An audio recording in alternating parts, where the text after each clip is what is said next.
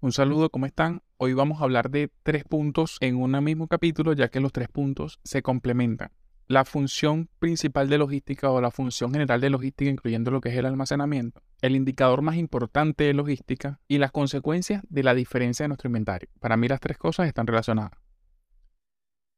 Cuando hablamos de la función principal de logística, muchísimo, hay muchísimo material en los libros sobre la función principal de logística, pero yo voy a hablar, todo lo que voy a hablar en este audio, es sobre, sobre mi experiencia, mi punto de vista y como yo lo veo. Obviamente todo es debatible y en el debate es de donde nacen las grandes ideas y donde nace la buena información, así que no hay ningún problema en debatir toda esta información. Cuando hablamos de las funciones que se cumplen en logística y nos centramos principalmente en lo que es el almacenamiento, que es donde mayor tiempo pasa nuestra, nuestra mercancía, se habla, por ejemplo, del resguardo de la mercancía, de mantener los, inven- los inventarios sincerados, de gestionar los pedidos en los tiempos establecidos y de hacer las entregas perfectas a los clientes. Y se habla de atención al cliente o orientación al servicio como un, como un complemento. Sin embargo, para mí la función principal de logística es la atención al cliente interno y externo. ¿Por qué interno y externo? Bueno, externo obviamente es el cliente final al que se le vende el producto y los clientes internos es porque el almacén, dependiendo de la estructura de la empresa, atiende a otro tipo de clientes internos adicional al departamento de venta. También atiende a procura con la información que le, que le facilita para el material que se va a reponer. Procura tiene que tener acceso a los inventarios sincerados y al movimiento que están teniendo nuestra mercancía para ellos poder hacer su reposición o la reposición. También se atienden solicitudes internas del Departamento de Recursos Humanos. En ocasiones el, el Departamento de Recursos Humanos hace dotaciones de los productos que, que ofrece la empresa a empleados.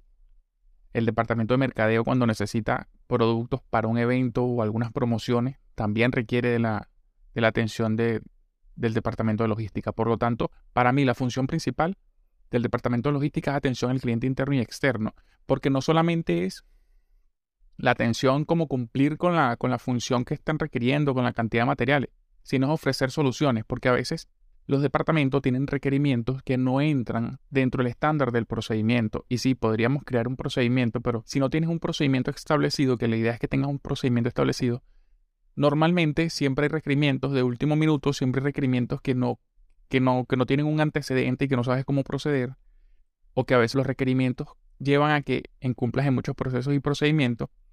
Sin embargo, o sea, el trabajo de logística obviamente no es negar el, el que se cumple el requerimiento del departamento, es ver eh, de forma creativa, utilizando todos los recursos que tenemos, cómo podemos cumplir con los departamentos e incluso ir adiestrando a los departamentos en caso de que tengas un requerimiento. Mira, esta es la forma de, este es nuestro requerimiento. Pero sin embargo, sabemos que la realidad es que pocas veces se cumplen estos procedimientos y como lo que sucede normalmente, lo que sucede con continuidad es lo que se convierte en la norma. Para mí, la gran diferencia que se marca en logística son aquellos departamentos que logran cumplir su función principal de atención al cliente. No es responsabilidad tanto del departamento que hace el requerimiento, hacer el requerimiento de la forma correcta, como si es responsabilidad del departamento de logística, ver cómo podemos atender esa solicitud de una forma creativa, obviamente que no afecte los procedimientos ni que le genere un costo extra, extra a la empresa. El indicador más importante de logística. Esta pregunta me surge porque vi un post de, en, en LinkedIn de cuál era el indicador más importante de logística. Aquí resaltan el indicador precisamente de lo que era para mí el principal indicador de atención al cliente o de la satisfacción del cliente, que son las entregas perfectas. Sin embargo, yo no creo que exista un solo indicador. Existen varios indicadores principales en todos los departamentos. No creo que un solo indicador mida todo lo que es el, el rendimiento de un departamento. Obviamente el indicador de entregas perfectas es un indicador muy importante. De hecho, ni siquiera es un solo indicador. Es un indicador compuesto que se toma por varios indicadores. Pero en lo personal, y no tanto porque he trabajado de, directamente con este indicador, sino que yo creo y estoy convencido de que es un indicador muy importante. Es lo que lo, es la confiabilidad del inventario. La confiabilidad del inventario también se podría decir que es un indicador compuesto porque se compone tanto de la exactitud del inventario, o sea, que lo que tengamos en físico lo tengamos en sistema, como que coincidan la ubicación, la información de los lotes y cualquier otro criterio que nosotros queramos agregarle a, a la confiabilidad del inventario. Pero ¿por qué yo considero que la confiabilidad del inventario o la exactitud del inventario, podría hacerse más específico, es tan importante En general, primero porque el inventario es un activo de la empresa. O sea, a la empresa le interesa saber cuánto hay exactamente, no únicamente para despacharle a su cliente. El, el inventario es importante desde el punto de vista contable. O sea, es algo que estamos hablando del activo de mayor riesgo y el, el activo que la empresa quiere convertir en ingreso. Otra razón por la cual es importante la exactitud del inventario es porque con, en base a que el vendedor hace la negociación con los clientes. Los vendedores, cuando están buscando clientes o cuando están haciendo negociación con los clientes, van a hacer la negociación en base a lo que tengan en el, tengamos en el stock, en lo que exista en el stock. Entonces, si no tenemos una exactitud del inventario correcta, el vendedor no va a poder hacer una negociación satisfactoria. Probablemente le va a ofrecer al cliente que no tenemos, o peor aún, no le va a ofrecer algo que sí tenemos.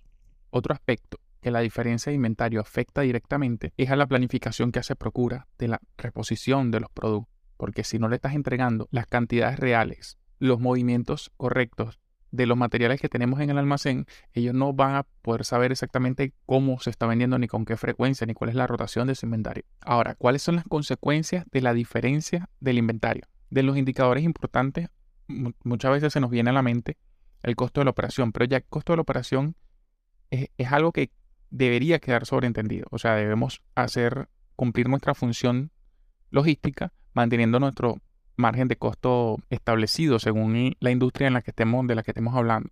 Así que haciendo, recapitulando lo que estamos, de las tres razones en las que estamos hablando, mira, la función de logística principal es la atención al cliente. Hay que recordar que la, la función principal de la empresa es vender los productos. O sea, ¿dónde comienza, dónde se genera todo el movimiento de una empresa? Desde la venta del producto. En el momento que la, la empresa realiza la venta, la negociación de la venta, es nuestra responsabilidad cumplir al máximo con esa negociación que hizo el vendedor.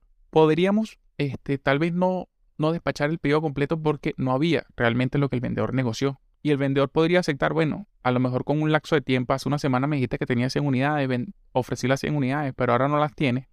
Es aceptable siempre y cuando sea la realidad. O sea, mira, se vendieron y ya se acabaron, y en el proceso que tú hiciste de la negociación no hay. Aunque obviamente debería existir una reposición de ese material. Pero si incumplimos el pedido del cliente, la negociación del vendedor, porque tenemos un error en el inventario, estamos incumpliendo nosotros también con nuestra función principal. Va a afectar la rotación del, del inventario de nuestros productos. Va a aumentar los costos de, de transporte, porque recordemos, va a, costar, va a aumentar todos nuestros costes logísticos, porque estamos moviendo una menor cantidad de la que realmente podemos mover. Muchas gracias por escuchar este audio. Y bueno, nos vemos en el próximo audio, poquito a poquito. Muchas gracias por escucharme. Hola, ya se acabó el capítulo. Espero que te haya parecido interesante o al menos te haya aportado algo. Como puedes observar en este podcast, mi nombre es Héctor Tovar y tengo experiencia en todo lo que es el área de almacenamiento, logística en general, específicamente en almacenamiento de inventario. Actualmente me encuentro buscando empleo, vivo en Caracas, Venezuela. Voy a dejar en la descripción mi enlace de LinkedIn por si estás interesado en un perfil como el mío o si me puedes recomendar. Muchas gracias de antemano, continúa disfrutando del resto de los capítulos y bueno, todas las sugerencias son bienvenidas. Chao, chao.